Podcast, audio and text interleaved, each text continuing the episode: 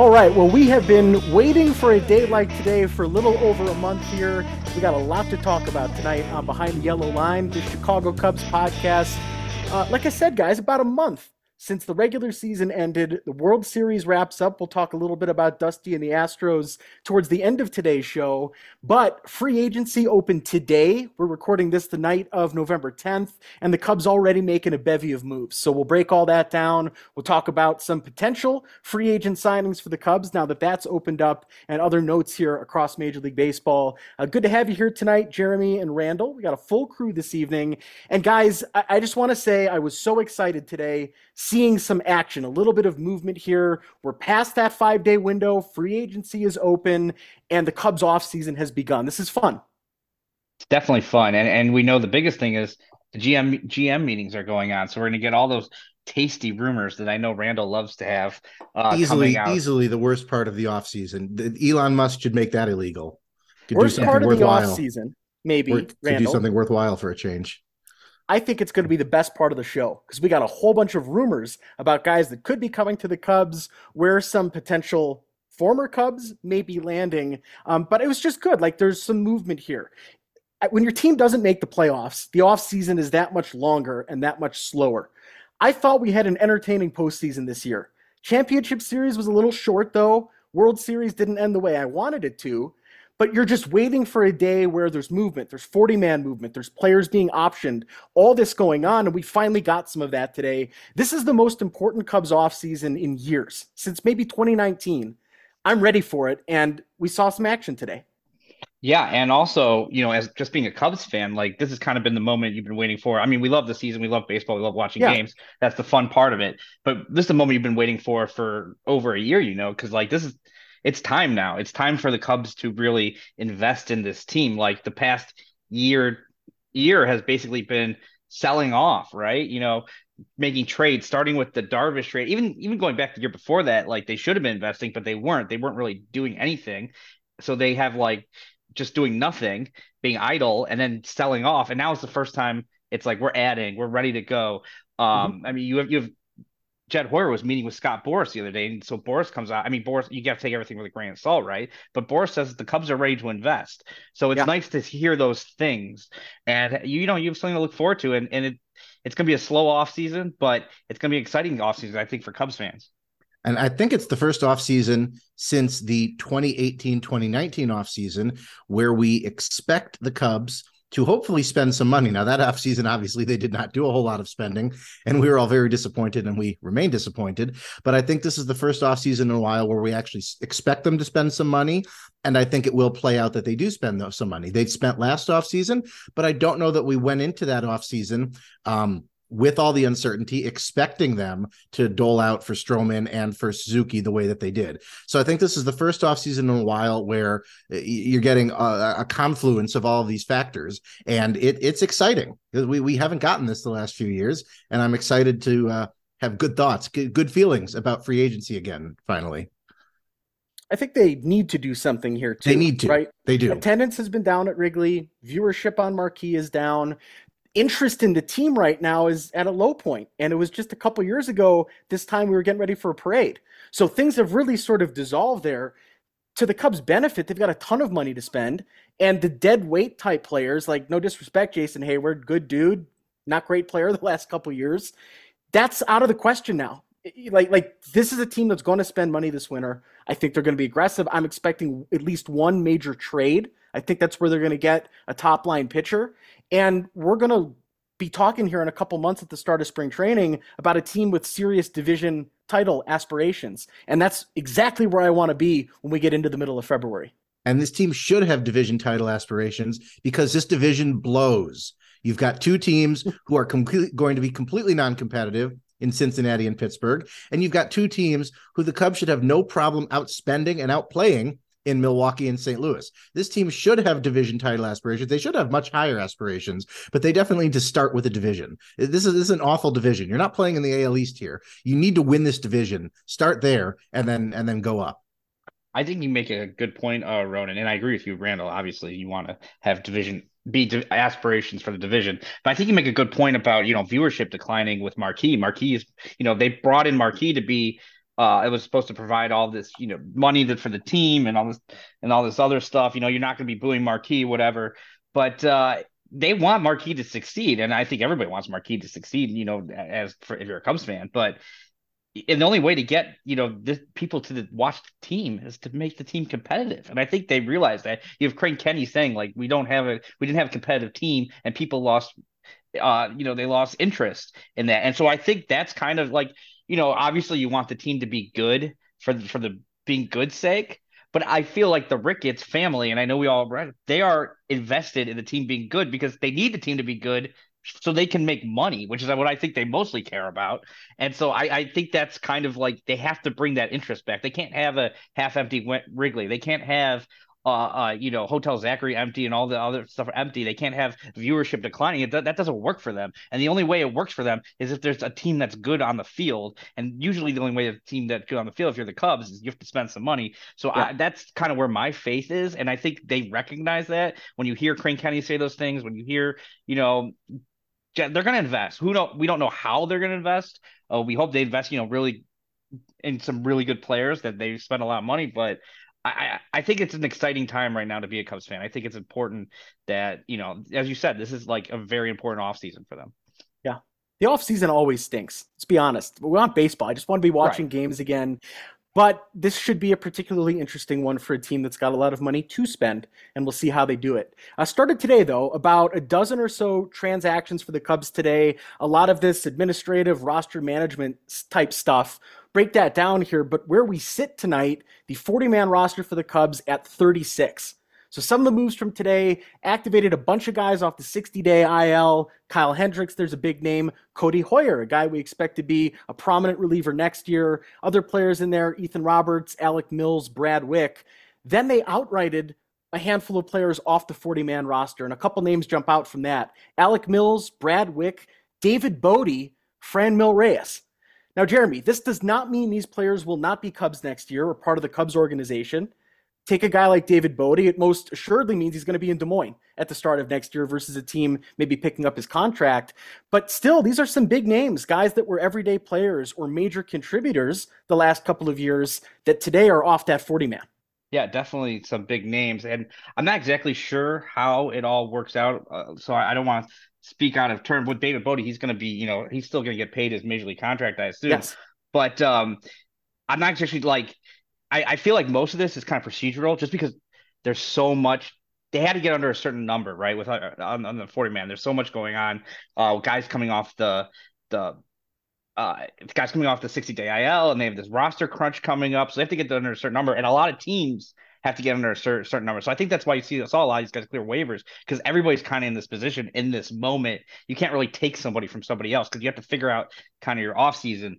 Um, but I so I think the real date is going to be that November 18th date when they kind of start to have to figure out who they're going to tender for next year. And then I think we'll see like are some of these guys going to come back because some of these guys I don't think they're going to stick around. Uh, you know, the Iowa Cubs. I don't I don't expect them to be there next year. I think it's going to be they're going to be free agents. And so uh, it, I think most of it's procedural. So I think we have to really wait a week or two to see where this is actually going to go with a lot of these guys. But I, I do expect some of them to be starting Iowa.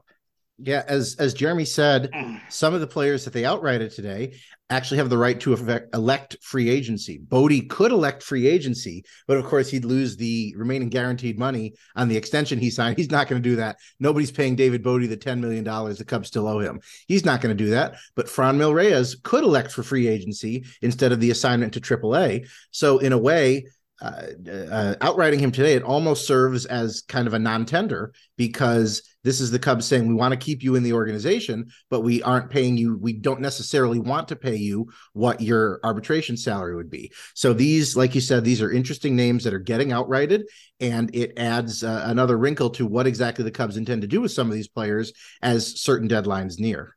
I'm not exactly sure, but if they were already assigned to the Iowa Cubs, I think they none of them elected free agency because I think they are waiting to see if they're going to be tendered contracts on, in November. Well, they cleared waivers. That was one right. thing, and that's to your waivers. point, Jeremy. That you know other teams are working out their roster there, but I just think you know David Bote here. I, I think it's certain he's going to be in Des Moines to open the year, just because I don't think any other team's going to take that on, and I kind of like that for the Cubs. For his sake, he's getting paid. The money's there He has all the incentive in the world to get back to the big leagues with the Cubs. So if he's hitting in Iowa, there could be a roster spot for him or a potential trade candidate, depending on where he's at next year. Reyes, this is kind of a controversial name. Jeremy and I have been going at it a little bit in our little chat. I did not want the Cubs to tender Reyes a contract, certainly not at six million, which was sort of the ARB estimate there. What I think is going to happen here with Reyes, and Jeremy, I think you're going to like this, maybe a major minor deal where he's got a certain dollar amount if he makes the big league team and a different dollar amount if he's in the minor leagues. And that gives him an opportunity next year to earn that big league contract. The Cubs have put some messaging out that they want him around. They're not paying him six million, but they may be able to work something out here that does have him back. As long as he's not on the 40 man and he's not a guaranteed roster spot, no problem. I just don't want any part of him being guaranteed a job going into next year.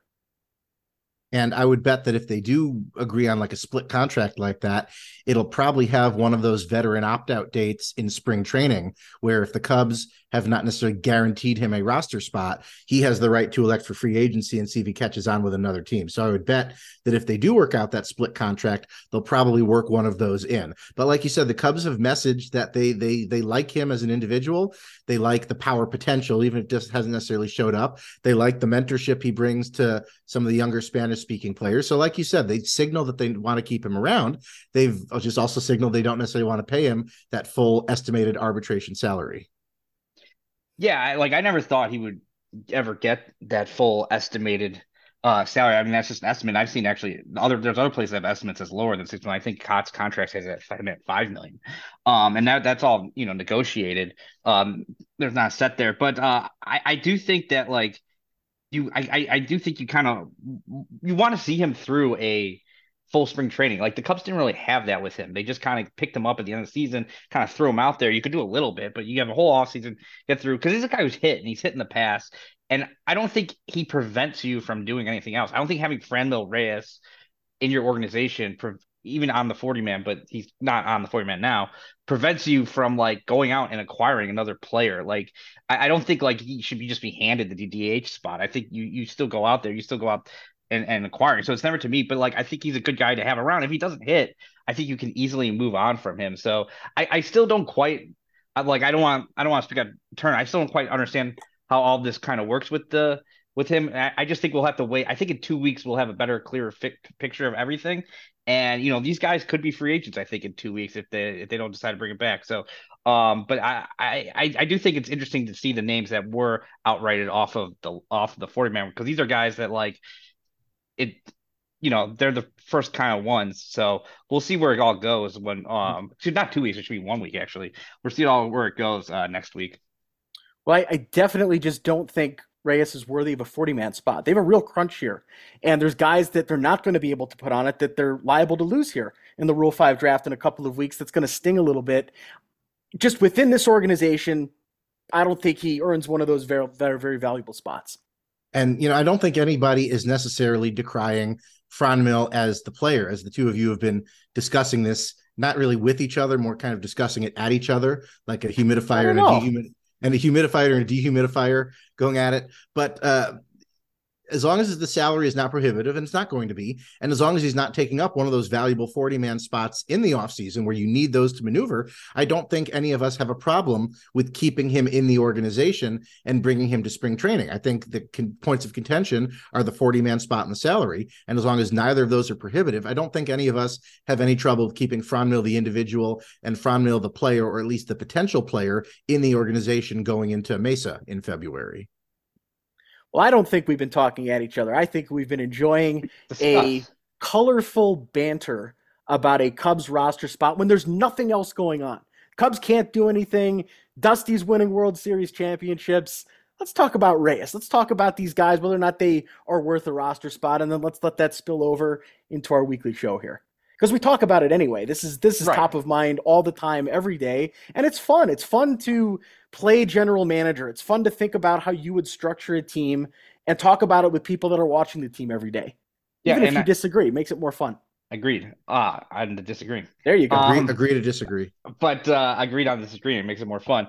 Uh, but also not just to focus on Reyes. Um, you know, guy like Steven Brault was is a guy like you know I, I, I like I don't mind having him around. I don't mind having, him, but you kind of that's not a guy you really want to take a roster spot. So I understand that 100. percent Like he he looked okay actually when he pitched for the Cubs. So it's like, but uh, I, him, Alec Mills, these are guys I could kind of see, you know, not really being in the organization next year. It would mm. surprise me um, if they end up being free agents. And so I I just think that. Uh, but it is interesting. It's interesting because because they're gonna, as you said, they have a this big roster crunch. They only they right now they have 36. I think tomorrow they're saying Heyward will probably be released. Was they saying that it's gonna happen tomorrow? So they'll drop down to 35. Um, so they have they have to they're to have this crunch of a whole bunch of Rule Five guys, and to figure out. And then they also, you know, they're to want to add players because the offseason. We're talking about them going out and spending, so they have to figure out where are these all these spots to come from. Um, and so it's interesting. And there's a lot of teams out there that have this kind of issue. Like the Tampa Bay Rays are one of them. They're out there trying to find trades because they don't want to just let all these guys go. Um, so it, it's I it's just it's just an interesting time period. And the tender deadline was pushed up. Like it used to be December 2nd. And now this year it's November 18th, which is the same date of the 40 man date you have to get guys on to um protect them from the Rule Five draft, which is kind of random. It just happened to work out that way this year. And so November 18th is going to be big day. November 18th, excuse me. It's gonna be a big day. You're gonna I think you're gonna see a lot of trades that day of minor hmm. players, nothing major, but you're gonna see a lot of and it's gonna be interesting. Maybe the Cubs make a couple minor trades. Like there's probably gonna be guys on this roster crunch that rule five guys that they can't protect that they like that some other team might have interest in and you'll get a lower level prospect back so like that's something that i think that's going to be a big day for transactions well how about this i hope brad wieck finds a way to stick around yeah. I know he's older, he's got some injury issues here. He's been a fun guy to cheer for, I think, the last few years. You get big lefty on the mound there, Randall. You're pulling for a guy like that. So hopefully he can work it out, maybe start in Iowa and have a chance to work himself back on the roster next year.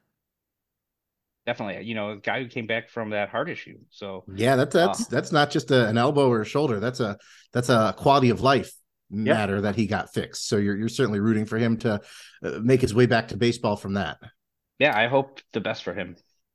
Well, speaking of pitchers, another transaction here pertaining to the Cubs here. Lefty Drew Smiley declining his mutual option for 2023, so he's a free agent. Uh, obviously, a possibility exists that the Cubs work something out with him. He's rumored to want a multi year deal, 33 year old left hander. Uh, Jeremy, what type of priority do you see here with Drew Smiley? You know, he's got some injury issues, he's a little bit older, but the Cubs do need some pitching. What, what do you do here?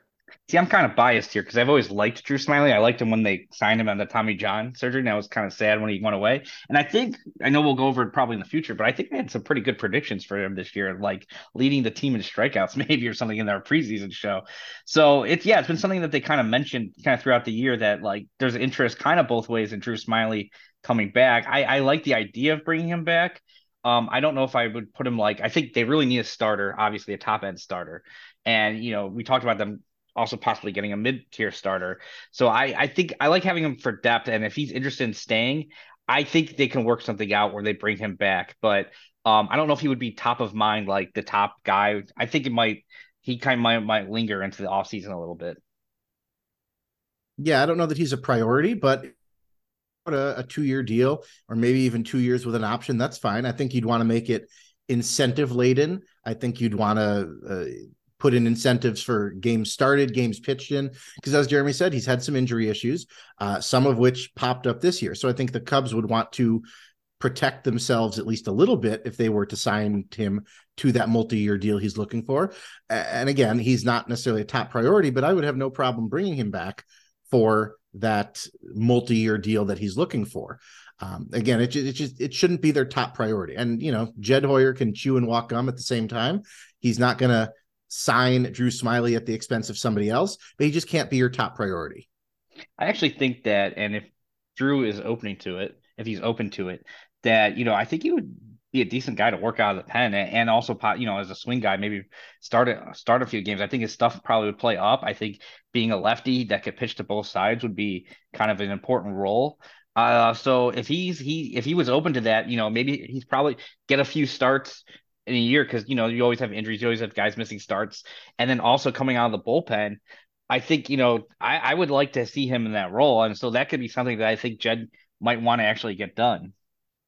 Yeah, and I'm not against that at all necessarily because the stuff was decent starting. And of course, decent stuff often ticks up to better than decent stuff when you're pitching out of the pen. My only concern there would be you've then got three guys who are potentially ticketed as being your kind of bulk guys, the guys who are going to work two or three innings per game two or three times a week for you in Alzolay and Thompson, and then you would be adding Smiley to that mix. I would just be concerned that you're not necessarily equipping your bullpen properly otherwise if you've got three kind of so-called long relievers in the bullpen. And of course uh, we this is a smart front office this is a smart manager they'd make it work. I would just not necessarily want to use too many of those spaces on these bulk guys because it, it's going to make it difficult to specialize in other areas of the bullpen yeah, that I, see for me that doesn't really I don't that doesn't really concern me at all. I, I just feel like those are kind of labels. Um, because I can see you know each of those guys getting one inning and being lights out. So it, it's not really like you know I for me it's like put the best pitchers in. Maybe you could have a you know spot for a couple guys, but like if guys can pitch long and short, that's a positive to me. Well, another pitcher, veteran type pitcher that was named the last couple days, apparently Corey Kluber on the Cubs' radar. Had the uh, full season here with Tampa Bay. We remember him, of course, from the 2016 World Series. Remember people forget that Indians at the time. Uh, Randall, Corey Kluber, what do you think? I put Corey, yeah, I put Corey Kluber. Easy for me to say. I put him even a notch or two below Smiley.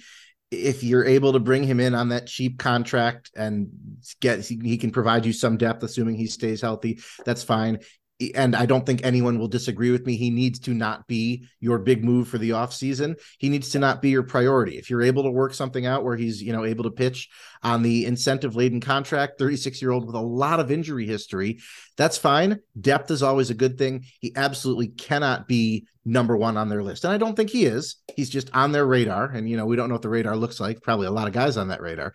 Um, he, he absolutely cannot be your priority. I don't think he is, but you need to do a whole lot more than Corey Kluber. I think uh, I and another guy I'm probably biased towards um because I liked him before when they he was working out uh, I think a couple years ago and he signed with the Yankees. I remember the Cubs were watching him and I and I was like I think that's a good buy low candidate. Um and so yeah I I like I like Kluber. I think he's another guy that you know kind of could be on the edge there of being in the rotation, maybe getting a rotation spot. But uh, I, I, I, like I, I wouldn't be opposed if they if they bring him in. I wouldn't. It would it wouldn't be something that I'm opposed to. But I just don't know necessarily how he would fit. I do see them kind of maybe adding a starter, but uh, I, I, don't think you def. I don't know if you could bring Kluber and Smiley in. I don't know if you could do both of them. But like you know, he's clearly not what he was as a Cy Young starter, obviously. But he's still he's still pitches decently. He's still an okay guy, and he, he doesn't he didn't walk like a lot any batters last year. Doesn't walk anybody, and he gets weak contact. So if they want to bring in Corey Kluber to like kind of be in that role at the back of the rotation, I would not be opposed to it. Yeah, I, I, think you bring up a good point there with Kluber, and he doesn't walk anybody. Strikeout numbers are down, certainly from his peak. The guy won multiple Cy Young awards, was an awesome pitcher, but it's kind of cool in that he had a 30 start season. He hadn't done that since 2018 maybe there's something in the tank here. There's some older pitchers that find a way to keep it going. I say that though, this is not a priority at all to me. When I actually saw the headline yesterday, the first thing that came to mind to me was, all right, realistically, how many players are on the Cubs radar right now? Like there's 50? Well, how many yeah. players do you think are on the Cubs radar right now? That radar, that radar has a lot of dots on it as the as the yeah. dish spins and it pings. There's a lot of dots on that radar, and and we'll get into this later because you love talking about how much I love talking about rumors, which is not very much. But it, it's one of those statements that doesn't really say anything. Team interested in player. How many different variations of that do we hear across the the offseason? It's just no shit that a team is interested in a player. It, it's one of those headlines that pretends to say something but doesn't actually mean anything. Yeah, obviously there's going to be you know tons of pitchers on the it's Cubs radar, radar, or, or yeah. players in general because you know you you can't just write anybody off. I'm sure there's players that they don't like necessarily that they probably you know aren't really interested in signing, but you know anybody could be like who knows who's going to want who values who. Like maybe you like this player, you like that player, but this guy's going to sign a bigger. Yeah ends up signing a bigger contract because somebody else really liked him, and so you're gonna have tons of guys. I, I doubt that they're like they they're at the start of the off season. Their radar is probably you know it's got to be probably 40, 50 pitchers on there. It, far more interesting than the question of who is on the Cubs radar or the, the sentence of a player being on a team's radar. Far more interesting is the mental image to me of the Cubs actually having like a massive Doppler radar dish atop Wrigley, and it's just constantly spinning and telling them the locations of the free agents. Like we, have got a Kluber storm moving in at real high speeds here. Uh, you should take the necessary precautions. That's more entertaining to me than the notion of a, a player being on a team's radar. Is the actual mental image of a literal radar. Uh, that would be something you'd like, Randall. Yes. I will say I, I like these stories because it gives me an excuse to hop on baseball reference or fangraphs, pull up a player, and take a look. I would not have looked at Corey Kluber yesterday. I wasn't thinking about him. He certainly isn't top of mind for me when I think of guys the Cubs need to get this offseason. But then you see, oh, yeah, I remember, damn, he was better than I actually remember six, seven years ago. And you start to see trends and things that it's fun to do that. It's fun to track different players across different teams. That's the fun that I see in it. Yeah, and it's also to me, it's fun to like you know discuss it. Like, how would he fit? How would he be on the Cubs? Like, you know, it's it's fun to see your team interested, even though you know they're going to be interested in, in, tons of guys. But it's fun to see yeah. your team linked to somebody. And it's like, oh, that could be a possibility. Maybe that will work, or maybe that won't work. I would hate that. So, uh, I for me, I'm I'm a fan. Anything that gets me thinking about baseball, thinking about the Cubs, thinking about how they all work together, I love it. I I can't get enough. And Ronan, I know how again, I know how much you love these. Speaking of being linked to, uh, mm. everyone's favorite reporter, Bruce Levine, uh, interesting individual that he is. It looks like he reports that the Cubs may act quickly on Jose Abreu, formerly of the Chicago White Sox. Everyone's heard of him. I know you are a big Abreu guy, both as a player and as the, the being able to poke at Randall. What are you going to do with a former White Sox on the team like that? I know you're a big Abreu guy. What are your thoughts on this notion of the Cubs acting quickly to sign him, getting him on the roster? Well, first, I would call him a White Sox, not a White Sock, because they are an X. I don't think yeah, it's the same. I, mean, I don't, I don't think it's the, single, same. Isn't the singular of White socks White Sock? Like, aren't you a no, White because sock? it's S O X. It's not S O C K. I mean, you're a, you're a Cub because you're on the Cubs. You're a White Sock because you're on the White Sox. You're a blue. Yeah, you know, it's, it's, it works that, that, that X. No, it's the literal literal X uh, factor. I like Abreu and I love the idea of the Cubs doing this. Uh, Bruce is really going in on this. Like this has been his story for a couple of weeks, and he doubled down here now at the start of free agency. We also got the report about the White Sox payroll, which makes it certain. We already knew this, but it makes it certain Abreu's not coming back to the uh, South Side. He, he gone, I believe, he is gone. how they pronounce yeah. it on that in that part of the city. I really like this though. I'm as excited as anybody about Matt Mervis. I think he's going to hit a lot of home runs next year at Wrigley Field. He should not be the everyday guy, and he should not be handed that job going into spring training. So here you got a guy who, no, he's not a great defender. Yeah, the power numbers, the home runs were down the second half of last season and overall on the year. Still a ton of doubles. I think you get this guy on a two year deal. You've got him and Mervis. You've got a guy who can DH, a guy who can play a little bit of first base. This is a perfect scenario for the Cubs. Let's make it happen. And let's do it at the beginning of free agency. Set the tone here. You don't get Jose Abreu to go lose 90 games next year. You go to try and do something, and that may start a domino effect in free agency. Yeah, I, I, was not super keen on this the first time you brought it up, but that, of course, was because I was paying zero attention to Jose Abreu and the White Sox. Uh, like you said, the name was brought up. I looked it up and I realized, wow, he had a pretty solid season last year. Like you said, the power numbers were down, but the rate stats were all in good shape. And like you said, a tandem of Jose Abreu and Matt Mervis as your your first base slash DH rotation, you could do a whole lot worse than that if Mervis projects out to be anything positive. I think you could do a whole lot worse than a Jose Abreu Matt Mervis combination at first base. And again, he, he'll bring the, the, kind of veteran presence you want in that dugout in general and for the Spanish speaking younger players. I think he would do very good things for this team. It's attractive to him, as Jeremy has said on a number of occasions. He doesn't really have to leave the city, keep his keep his very nice home somewhere. Uh, I'm I'm with you. I'm all for this. I think that would be a great early jump the market move to get him in a, a different color of pinstripe while keeping the same city name on his jersey. I'll go for the sweep. Yeah, I, I, have three for three here. I think that Jose Abreu would fit perfectly. I mean, I would prefer if I had my choice. Uh, mm. Out of all the players, I would prefer you know a reunion with our boy Anthony Rizzo, but I, I don't think that's a possibility with the qualifying offer. I don't think that, nope. and not that I thought he would ever you know come back, but I, they're definitely not going to give up a draft pick to bring Rizzo back with Abreu.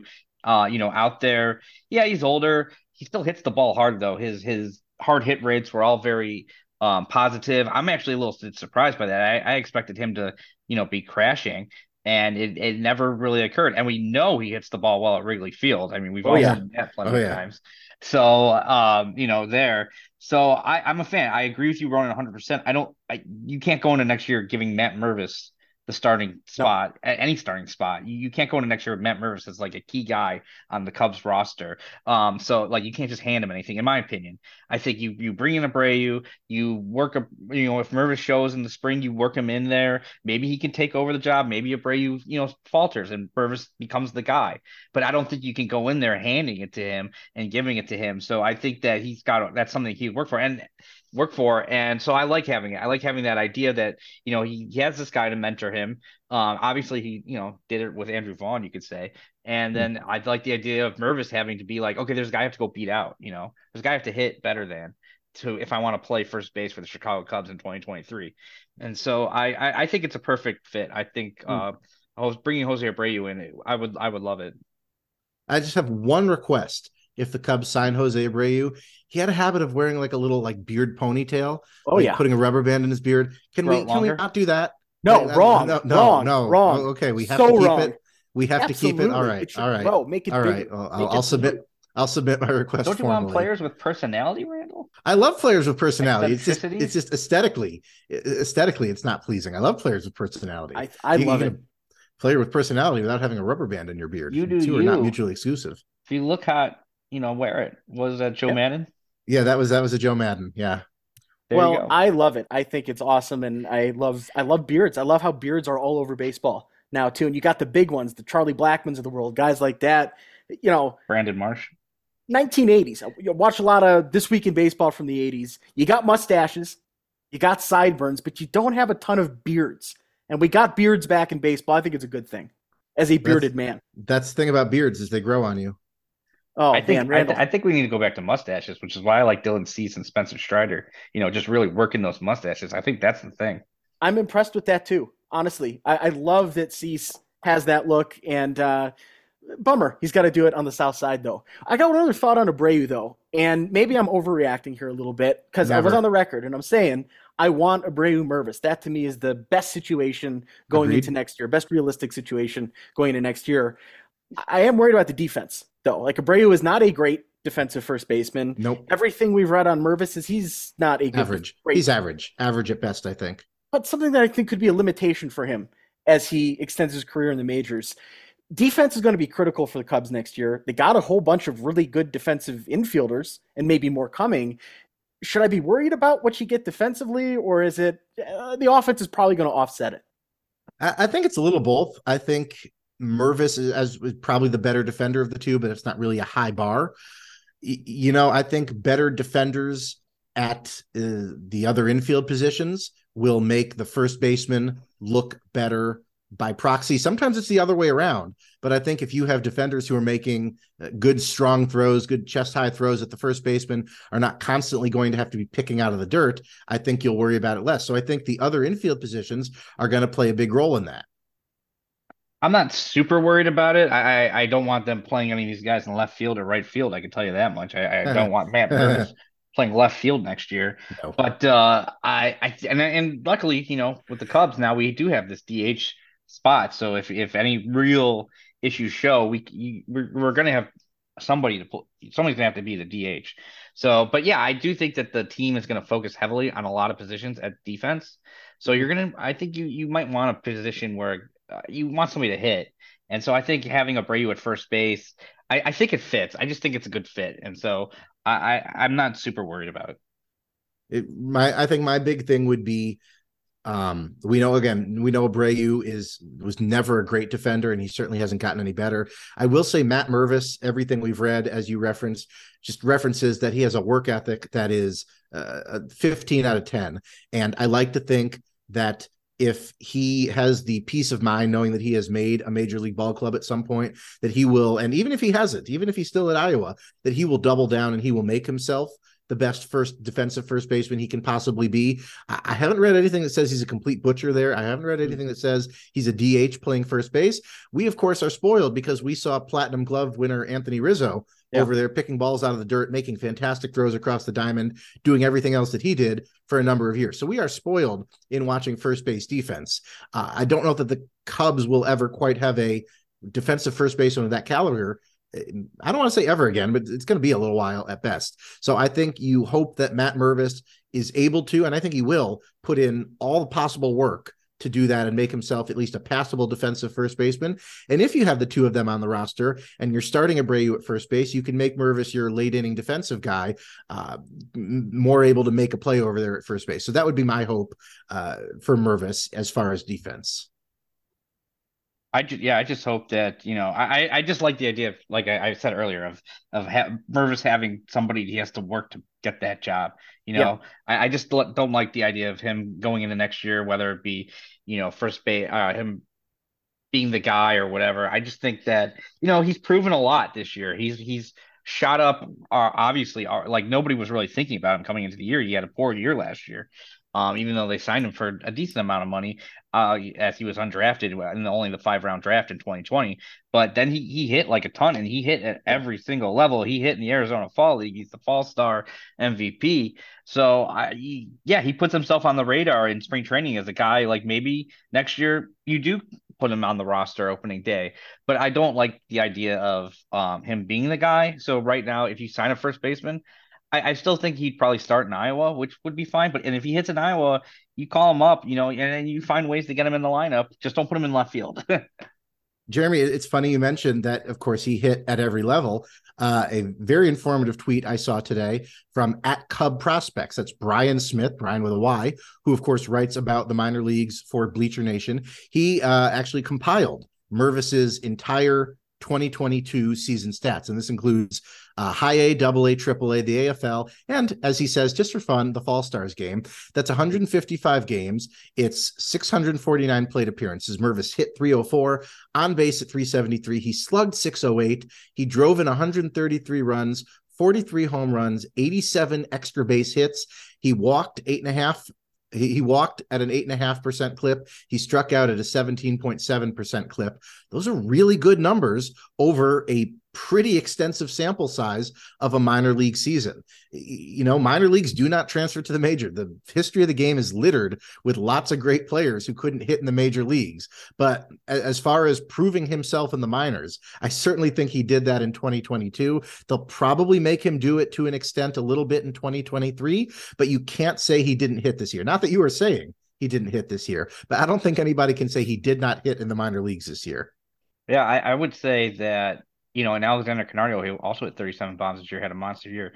I think that that's probably the best minor league season of a Cubs hitter since I think I want to say 2014 when Kris Bryant hit since 40, KB, yeah, and Jose Baez hit about 37 homers, and they both put up monster years. And I would say uh, that's probably the best offensive minor league season since those since those guys.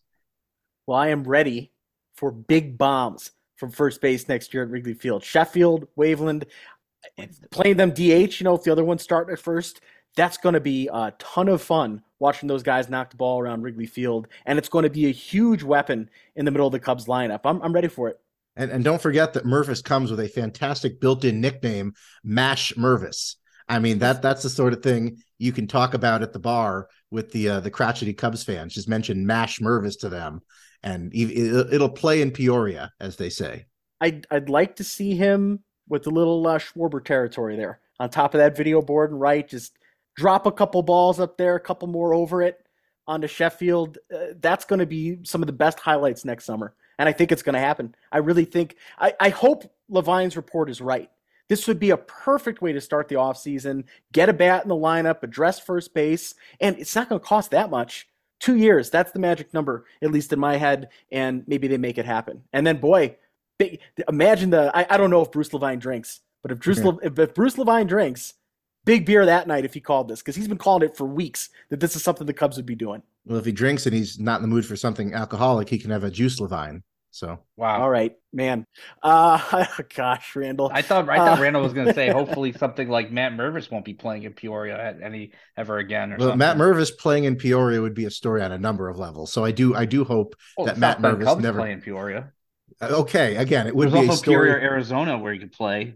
that's, spring training game. So maybe that's true. That's true. So maybe he will play in Peoria, Arizona. He may also play in Surprise, even though he's been told about it for months. Yeah.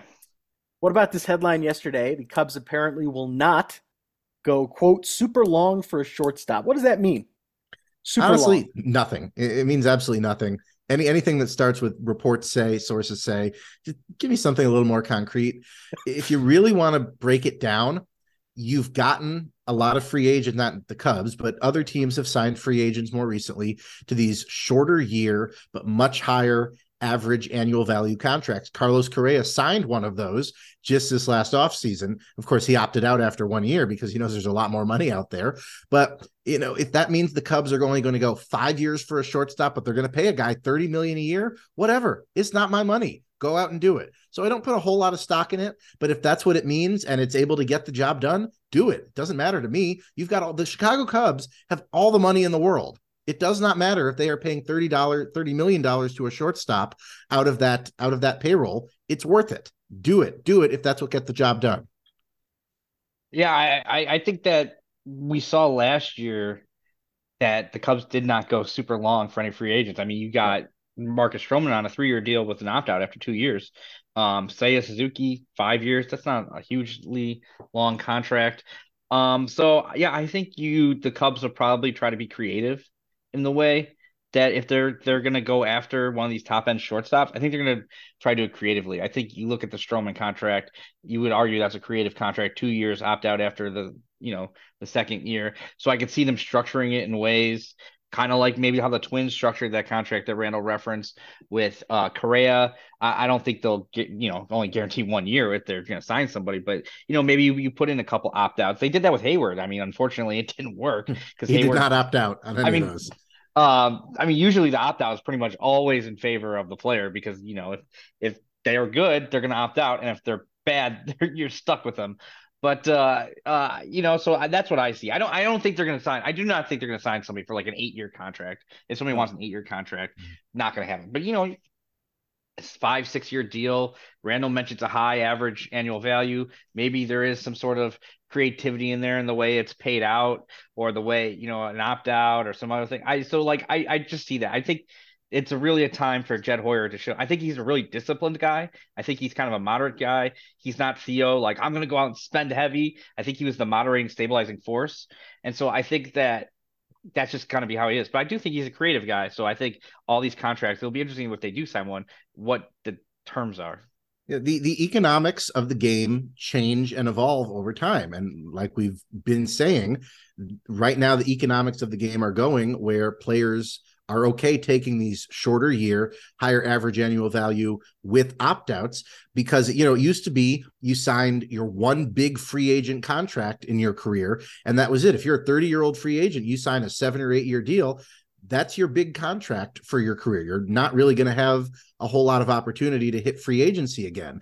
Now players are saying, "Hey, if you give me an opt out after year 2 or year 3, I can still hit the market as a on, you know, on the wrong side of 30 as we say, but still closer to 30. I'm not 36 37 anymore.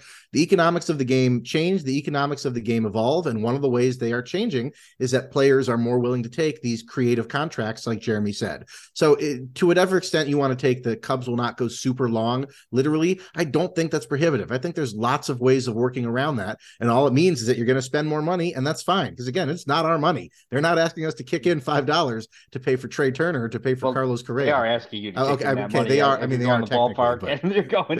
But, but you know, it's a payment plan. They're not asking. They're not asking for the payment for, from us up front, Jeremy. That's what I uh, mean. No, I know. I'm just joking. To be honest, they could probably afford it without jacking up your prices. But I will say, I think I, I, you have to be betting on yourself, man, if you're going to accept some of these types of contracts. And you know, that are shorter, not a longer deal. And I think like for Correa, I know Trevor Bauer, not that he's in baseball anymore. He nope. had argued that he's going to go year to year and he signed that contract kind of basically going year to year that didn't work out. And, you know, Stroman, we have the shorter deal, but I think for a guy like Correa, I think it just worked out that way because he didn't get the offers he wanted. He wanted the big, huge contract. He never got it. And so he took this kind of shorter deal with the opt out because he did want to try again next year. No lockout. I think the lockout really screwed a lot of guys last year. Absolutely. So now he's going to have this whole thing. And so for a guy like Correa, I think he will sign a big contract.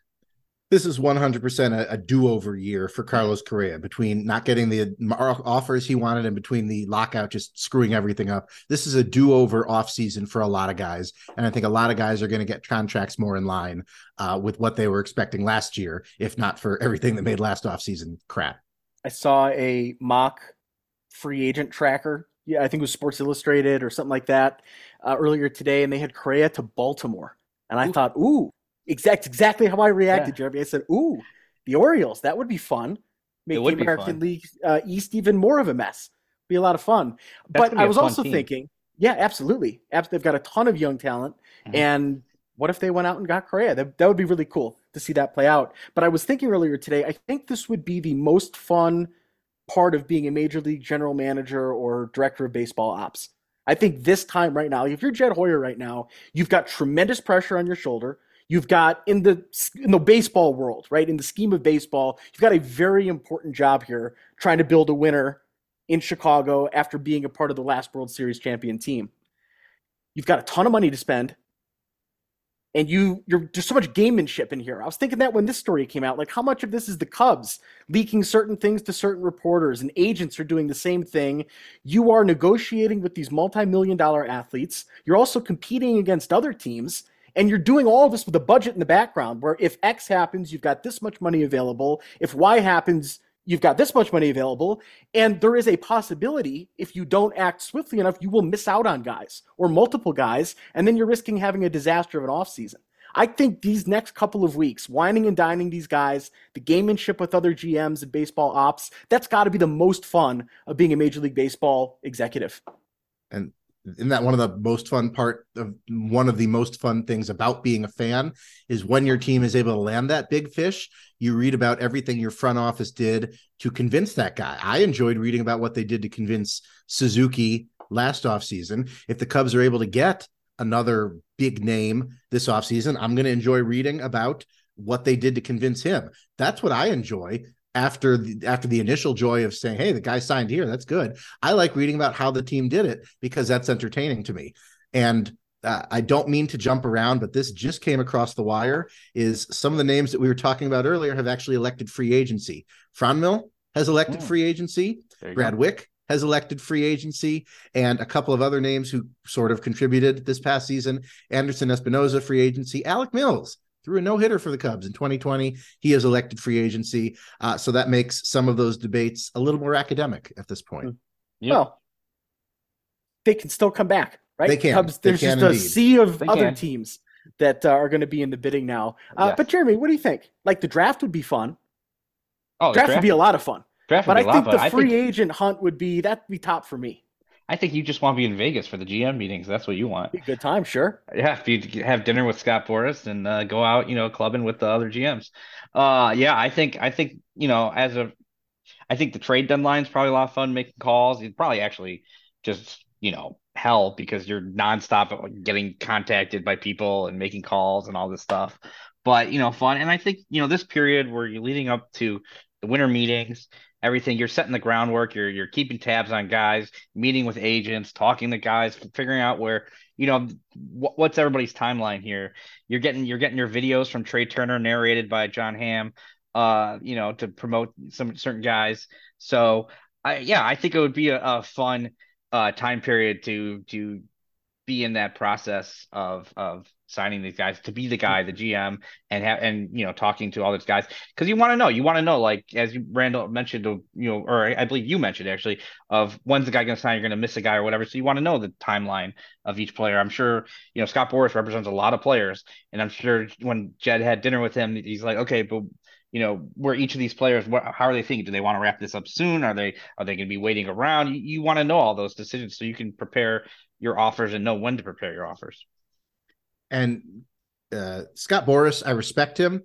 I think he does the best possible job for his players. I don't have a whole lot of use for when he holds court and you know the carnival barks about his players, but that that's fine. I don't need to have a use for it. I would love to have dinner with the guy just once, just to see where a guy like Scott Boras goes for dinner because we know how much money that man makes. I, I, I just can't imagine where a guy like that goes for dinner. I imagine it's the kind of place that I will never eat at because I'm not allowed in. Steakhouse. Yeah, yeah. The, the steakhouse where the steak is covered in the edible gold. Um, and they, they they charge you a whole lot extra for that. I'd be very interested to have dinner with Scott Boras just to see what kind of place a guy like Scott Boras eats at. Randall, I am absolutely well. I guess I'm not super stunned, but I'm stunned you don't like the Scott Boras. as a man of puns. How could you not? And, I and respect, dad jokes. I respect all the that. work so how he can does. you not like the Scott the Scott Boras scrum? I guess. I, I respect the work he does for his players. He he does the best possible job for his players, and his players pay him very handsomely for that service. It's just when he you know holds court in front of all, all the microphones and everything, and he says, "Well, my player deserves a ten year deal." It's like, oh, okay, Scott, thank you. Uh, We we understand your your opinion on the subject. I just don't have a whole lot of use for the carnival barking. As an agent, he does his job. He does it well, and that means getting more money for the players, which is better than the money being in the pockets of the owners, and that's fine. You can respect the guy and the work that he does while not necessarily needing to hear him in front of a microphone. But all the puns and the dad jokes and everything, it's all right up your alley. This is what you do. I can't. You just. I can't believe you. You, you don't Well, like maybe, a guy maybe doing it. Scott can throw some money my way to be his writer, and my tune will change on that. Scott, you know where to find me. I'm on Twitter. One other fun general manager perk, I think, End with this, interviewing manager candidates.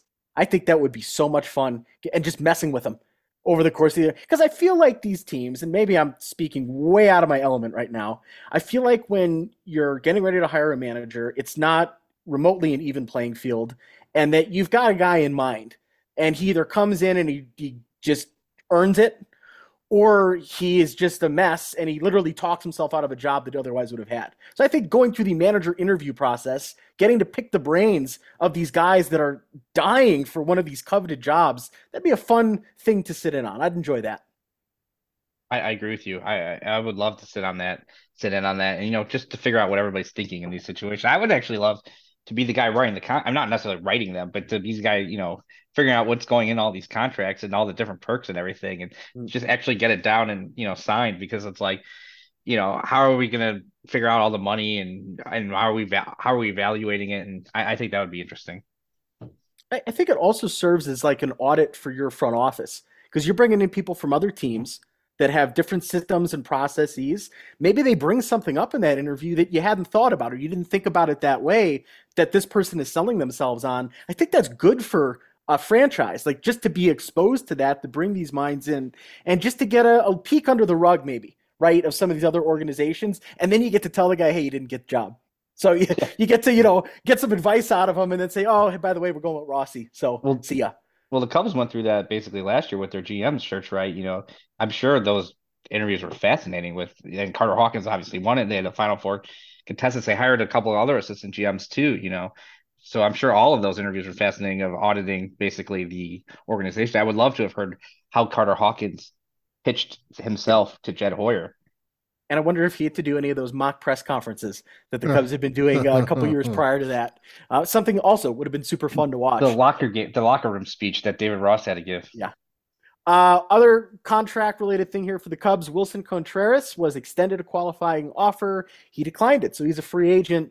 Randall, where is Willson Contreras next season? New York Yankees. Detroit Tigers, man. Teaming up with Javi. You got Scott Harris, a former Cubs assistant GM, up there as president now in, in, in Detroit. Detroit Tigers teaming with Javi. I'm All on a similar page with you, Jeremy. I would love to see him in Denver, Colorado, as a Colorado Rocky next season. Him and KB hitting home runs here at Coors Field. I, you know, Rockies are weird, right? And they could use an upgrade, uh, designated hitter type, catcher type. Uh, maybe Willson ends up here at Coors. Him and KB, 40 bombs each next year. That'd be interesting. Works for me. Just uh, you know where I don't want them to go. I'm not even going to say it. I'm not going to put it out there. Not going to put it out in the universe. Uh, something else I want to jump to here a number of top of the rotation pitchers have become available, free agents right now. And one claim today uh, apparently Clayton Kershaw about to ink another one year deal with the Los Angeles Dodgers. So he's out of the mix here. The three of us have said, What's up, Randall?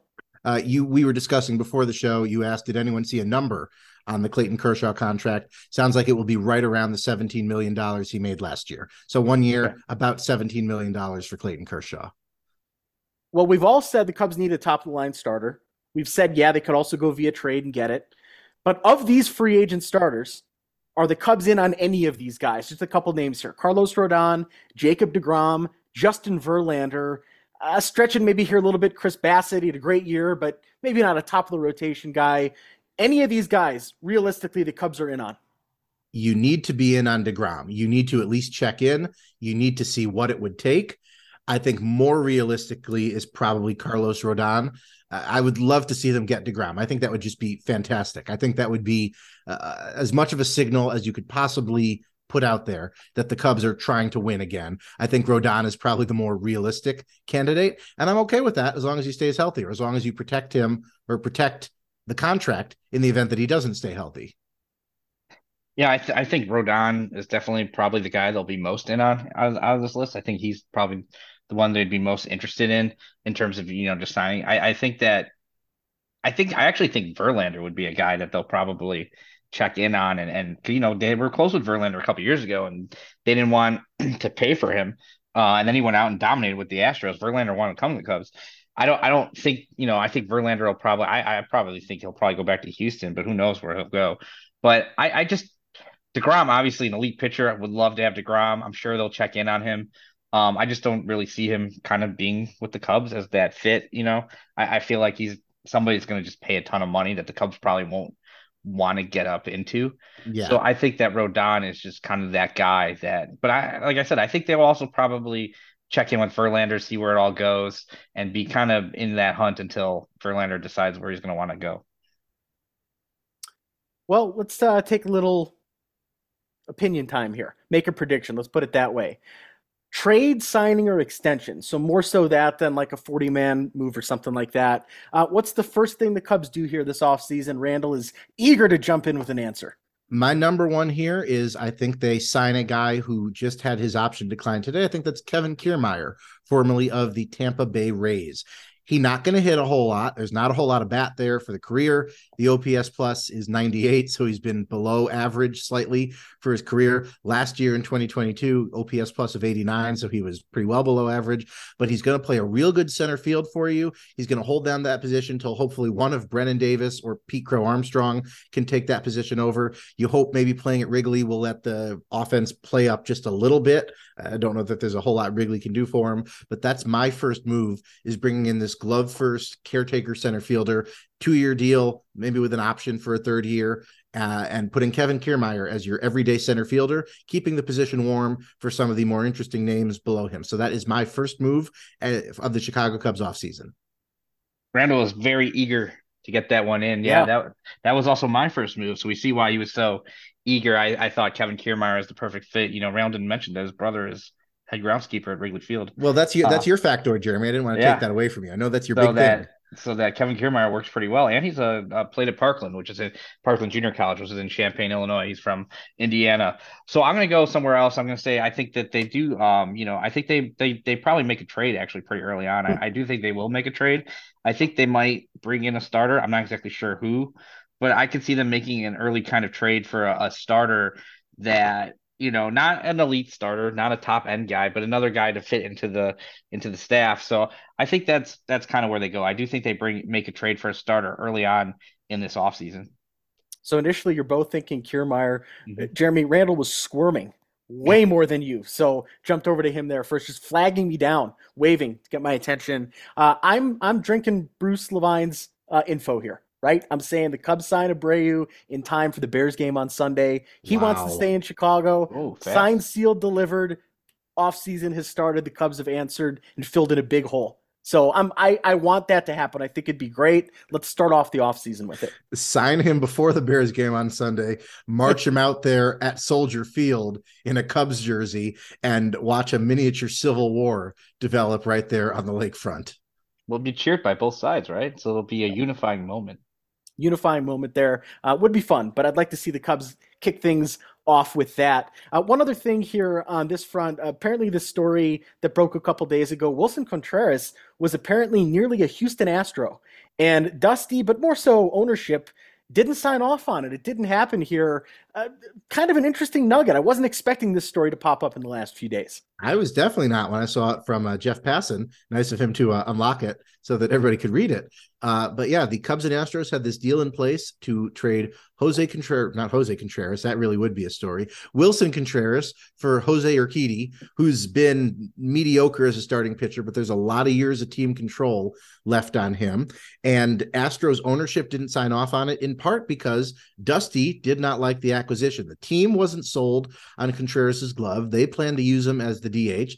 And Dusty, I'm not going to quote Dusty's complete rambling here, but he didn't want to worry about playing time and at bats for a guy approaching free agency uh, who's going to want all the playing time he can get so he can make that free agent money. And boy, I tell you, when I saw Dusty trashing Willson Contreras, uh, I gritted my teeth, a little bit of smoke came out my ears. Like, come on, come on, Dusty. Willson Willson's done great things in this game. You got a little more respect for him. I don't know if he was necessarily trashing him, but yeah, yeah I mean, no he way. was saying he didn't want to acquire the player. So well, not yeah. trashing him, but he had reason. He, he had his reasons, and uh, and for me, I thought the most interesting part of that was the fact that they would trade him for Jose Urquidy and not you know prospects and or whatever. Um, so that that to me tells me that, or I maybe I'm reading too much into it, but that they're looking to compete, right? Like if you're going to trade Willson Contreras for a, a, guy who's three years into on team control, uh, he only has three years left of team control. He's a starter. You know, he's had um, some issues, but he's been a, for the most part a perfectly fine starter in his career. Um, I, you're you're not trading him for prospects. I, I feel like that's a move you're making because you want to fill out your team next year so or in the near future. So like that's the read to me i had on it. So hopefully that means that they're out there looking for players for 2023 to really compete yeah, I didn't think Dusty was taking a shot at Willson there. Um, but boy, different timeline. He's playing for the Astros, might have another World Series ring. Who knows how everything would have played out if that thing had gone through. Uh, one other Cubs note here I wanted to mention pertains to Wrigley Field. Nothing to do with the roster, but the new LED lights installed at Wrigley Field. If you follow the team on things like Instagram or Twitter, really cool behind the scenes and some history on the initial light installation, which was neat. I have one ask though, and this is common now. You put these LED lights into ballparks team that's a home run, it's like a strobe show at the ballpark. Please don't do that, Cubs. Please, please, please don't do that after home runs. They have said nothing on it. Bit of a mystery until the first night game next year, but I'm a little bit worried about this because this is kind of the in thing right now in Major League Baseball. And Ronan, I know you perked up when you when you heard the Cubs changing out the LED lights. You've got a radar, and anytime the Cubs change Wrigley, your radar goes off. Doesn't matter where you are, doesn't matter what you're doing, your radar pings. There's things on your radar. Um, yeah, you know they they've kept themselves pretty in check with the video board. I know you were at one point worried they would do things like the kiss cam and the make noise, and they've kept themselves pretty restrained on stuff like that during the games. I would hope that they take your lead and do not start flashing those LED lights uh, after a home run. And by the way, you did mention it is pretty neat. They of course they lower those lights into place from helicopter. They don't build them up from below; they bring them in from above and they secure them in place. So that is that is really neat to see, and it uh, it raises the question: How many helicopters does it take to change a light bulb? Yeah, and I, I'm thinking you know, you put some colors in there, right? You know, you get them all different colors. You get your blue, you get your red, you get it all flashing all over the field. You know, you got the the the whoop or, or excuse me, you got the the music going um after the homer. So you know, I, I think it's gonna be party time. That's what they're gonna do, right? And I know you guys are very excited for that. Just well, keep it keep it godly. That's all I'm asking. And if you don't know what we're talking about, uh, the Yankees do it at Yankee Stadium. Yeah. I saw the Sox introduced it recently. The thing that the Rockies do, which is also fairly common, and I'm curious for you guys. Well, let, let's clarify this. Are you both against the flashing lights after home runs? Yes, yes, I am. Yes, I'm, I'm, it's, I'm unnecessary. It. Okay, it's unnecessary. I'm against it. The other common way that teams do it, the Colorado Rockies do it this way talk about the excitement. Daniel Bard coming in to close a ball game. They got the intro video. Then they do this light show as the closer comes in from the bullpen. That's the other option for the Cubs. Are you in favor of that or not? I'm less against doing the lights funky when your closer is coming in. Um, I'm less against that. I do think it's still a little much for a, a ballpark like, like Wrigley, which doesn't need to do those things. But if you told me I had to pick one or the other, flashing lights during a home run or flashing lights for the closer coming in until you told me I had to pick one or the other, as you love to do, Ronan. You love to tell me you have to pick one of these or God knows what will happen. I would take the lights flashing as the closer comes in. Yeah, I'm off of both. I'm not I'm not a fan of either. I, I you know, just keep me the the lights. I was joking earlier about the flashing colors. Um, I, I, I just keep it all to me. I'm, I'm not. I'm, I prefer neither. So I will Agreed. take neither. And I, I just want the lights to be the lights. I'm okay with them not doing. I, but I expect it. I, I 100% expect them to, to, to play around with them after a big moment, or uh, you know, they do things. But you know, when when they had a closer of note, they do things with the video board when the closer comes in. So uh, I would expect it with the light. If I were to bet on this, I would say the Cubs will not do it for home runs. They will do it for the closer. I think that's the compromise they're going to make between trying to keep Wrigley old school, whatever you want to call that, and the pageantry you get at ballparks now. But I hope not. I don't like it. I, I, I think it looks terrible on TV. I actually think it's probably a health risk for some people at the ballpark. It's it's very intense when you're in there and those lights are flashing, and people have issues with that. And I don't think Wrigley Field needs that. Nope. I but I also don't think Wrigley Field needs anything other than the organ. But you know, way past those days. Yeah, yeah, yeah. The, that ship has sailed. But really, Definitely. go on YouTube, type in Daniel Bard. You'll be blown away at the vibe over at Coors Field. Uh, something else with the lights here. Tomorrow's Veterans Day, and you think about Wrigley Field and the lights. We all know the story. Back in the '40s, the Cubs had lights ready to go at Wrigley Field donated it to the war effort. Then they didn't have lights for another 40 years at the ballpark. But that got me thinking about Cubs who served in the military. And Ernie Banks came to mind for me. He had multiple years in the military, uh, early 1950s, before that long stretch of dominating with the Cubs. And that's a bygone era of Major League Baseball. It's some of the greatest players of all time took years off to go and play, or uh, rather uh, compete or enlist. Serve, serve in the military, yeah. In the armed forces and uh, Ted Williams, of course, maybe the most famous example of that. But at least in the Cubs circle, Ernie Banks, early 1950s, a member of the Army. It's a solid tie-in, Ronan. Good job. Look at that. Uh, let's talk about the World Series for a couple minutes here at the end of the show. Houston sure. does it. They knock off Philadelphia. Uh, Alvarez, the big game-winning three-run homer. But the big story with all of this, Dusty Baker gets that World Series ring. He did win one as a player early 1980s with the Los Angeles Dodgers. He started managing in the early 90s. He got the Giants, he got the rocky years with the Cubs, uh, Cincinnati, Washington, Houston, and he finally gets that World Series championship as a manager at 73 years old. I have a complicated relationship with Dusty Baker as a fan. I also interviewed Dusty Baker back in 2007, so I've had a chance to meet him, shake his hand, talk to him face to face. I thought it was pretty cool when the Astros won that World Series that he got mobbed in that dugout. And again, my relationship with Dusty, a little more complicated as a Cubs fan. I know what he means to those players. Doug Glanville with a lot to say the last couple of days. Very cool moment to see Dusty getting mobbed. And I didn't want the Astros to win. But that one, I like these lifers having those moments. And we got one of those with Dusty getting mobbed. Yeah, I, I was a fan of that too. I, I you know, I, I didn't want the Astros to win, but if the Astros won, I'm glad Dusty won. I, I think yeah. it cements in his position as a Hall of Fame manager. I think he will be in the Hall of Fame. Um, I think he he's proven it. I get over 30 years. Um, I you know, yeah, it didn't work out in Chicago, but 2003 great year didn't work out in 2004 definitely didn't work out in 05 06 there are a lot of issues there but you know you reminisce on the 03 cubs you remember reminisce on how excited you were as yeah. a fan when Dusty Baker was announced as the Cubs manager, when he was coming off a World Series in the 0-2 season with the Giants, like we brought in a real manager, a guy to really compete, and it worked out in 0-3. It worked out. They had a great year. Um, he was the All-Star Game manager that year. That was kind of fun to see in a Cubs uniform because you'd never seen a Cubs All-Star Game manager before. No. Um, so yeah, I, I just you know good for Dusty. I'm glad he got it. I he was always a player's manager, so you know the players loved him, the players cared for him. So I'm glad that he is a World Series champion as a manager, and he will. It'll be a fun Hall of Fame speech. Yeah, complicated is a good way to put it. it, it you know, it didn't really do anything for me at the time, but uh, you mentioned the name twice now. Doug Glanville, just a brilliant individual, uh, a brilliant speaker on a number of topics. He talked about what it meant to him to see Dusty win that World Series. And that's the point at which I said, okay, it doesn't do anything for me, but if Doug Glanville is happy about it, it's it's probably a net good thing in the long run. So for me personally, it doesn't do anything, but I'm I'm trying to recognize that it's it's a good thing, and that's that's my moment of growth for the week. I will let you know what my moment of growth for next week is, but that's my one for this week. Will you watch his Hall of Fame speech? No, no, thank you. Oh, All good. I, All good. I think that, I, no, I, think that'll be good actually. Uh, but it, it was a cool moment, absolutely, uh, to see him have that. And speaking of Doug Glanville, three things coming to mind. You say Doug Glanville, the triple. Yep. Hall and Oates, Salt and Pepper Diner. Salt and Pepper Diner.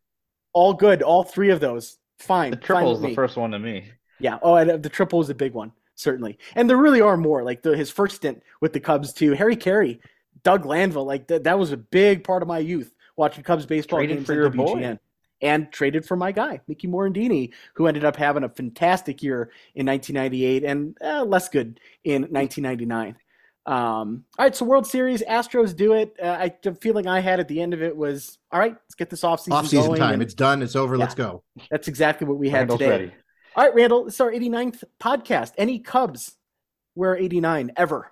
There has been exactly one Chicago Cub to wear number 89. He holds the distinction of being the only, and being the only means he's also the first, and that is Robert Stock, who pitched briefly for the Major League Cubs in 2021. Robert Stock was nice enough to uh, respond to me that off season, that pre season, when I asked what number he was going to be wearing. And he was the one who confirmed to me that he would be wearing number 89. So Robert Stock is the first and at the moment the only individual in Chicago Cubs history of all numbered personnel in the regular season, players, coaches, and managers to have worn number 89. Robert Stock, also an excellent follow on Twitter. He's uh, very well spoken. He's very outspoken on a number of issues within the game in a, a very glib fashion on a lot of things. He has he just completed a season overseas in the Korean baseball organization.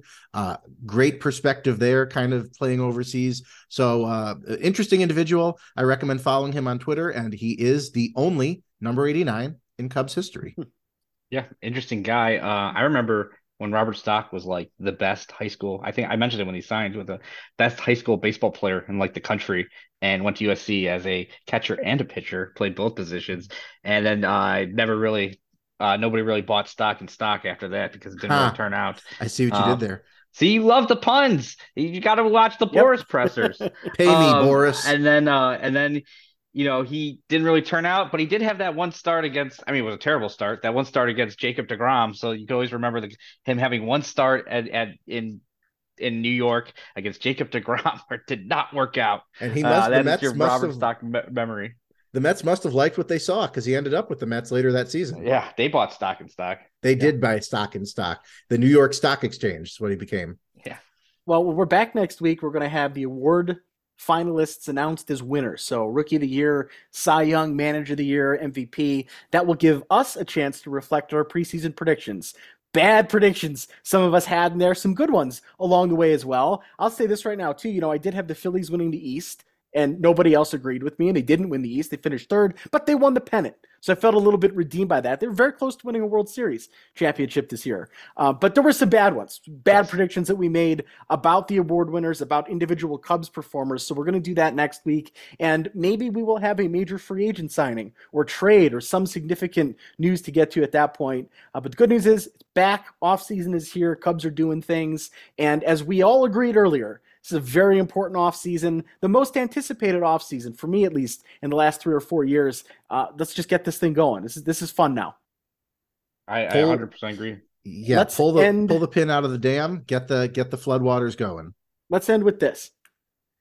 We've seen a lot of fake rallies in Chicago Cubs history. loaded the bases in the ninth, didn't score, scored two or three runs, couldn't get the fourth to tie it, so they end up losing. I'm trying to make a Bears analogy here. Justin Fields, is this real? Because man, he has snapped running the ball, throwing the ball. It's like finally coming together. But I don't know. Should I be buying this or, or cautiously optimistic? He's uh, this is wild. He's he's real. Justin Justin Fields is the truth. I've said it since they drafted him. I've said it a little more quietly at times, but Justin Fields is the truth. And whether I'm right or not, I want to be right. I hope to be right. I think I am right. That's a damn fine football player there. I think that's easily the most talented quarterback we've seen as Bears fans. And, you know, it doesn't matter win losses. If Justin Fields has a good game eh, the rest of the season, then the Bears have won. It's as simple as that. I agree with you there. I think if Justin Fields, the most important thing is getting Justin Fields to play well, and Correct. if he has a good game, then that's the most important thing. Uh, you want to, you need to have a quarterback. Um, and I, I'm cautiously optimistic. I mean, last week he had some ridiculous plays. I like that they're game planning more for him now. Um, but yes, a lot of it is just him on his own, you know, making plays uh, with his feet, and I, I enjoy that. He had the touchdown run that was obviously not a called uh, run, um, but yeah, I'm just cautiously optimistic. It's it's been the last three games have been great since the bye week. Uh, but I, I need to I need to I I I want to feel like it's not a fluke, you know. I I, sure. I want to feel like it's real and I don't quite feel that in the moment. I I sit there and I watch it. I'm like, yeah, this is really good. Like this guy can run and whatever. And I just want to make sure it's like it's a real thing. So I hopefully he finishes out this year like so I can be confident in that guy next year. Um, it, but yeah, you know, three touchdown passes looked pretty good last year. He had some bad plays from his wide receivers last week, some bad calls by the refs. I know uh, Randall would be all over that one. Um, so I'm cautiously optimistic. I'm at the highest I've been on Justin Fields since they probably drafted him. Well, Sunday should be fun. Soldier Field, Lions, uh, interesting Lions team, right? They're they're way better than their record, and are probably going to fight the Bears here in, in what should be a fun afternoon. Uh, problem for me in Denver is the Bears have not been on TV here in a while. You had that uh, game, uh, the Sunday night game or Monday night game, whatever it was, that awful Thursday night game. But a lot of these Sunday games just not on TV here. Uh, and God, they show the Broncos every damn week, and that's not good TV, guys. You should be able not to opt out. Show the Broncos opt out of that. yeah, they show the Broncos here a lot. It's been bad. Uh, they're in, I think, Tennessee this weekend, and uh, probably another loss for that team in blue and orange. But we're excited about this Cubs off season. Lots going on. I think next week's show is going to be a lot of fun. We're going to eat some pro, looking back on our preseason predictions. We are on Twitter. Everybody's on Twitter now, verified and all that. Uh, BTYL podcast. So give us a follow, and we'll see you next week. Uh, let's hope there's a big splasher for the Cubs. See you guys.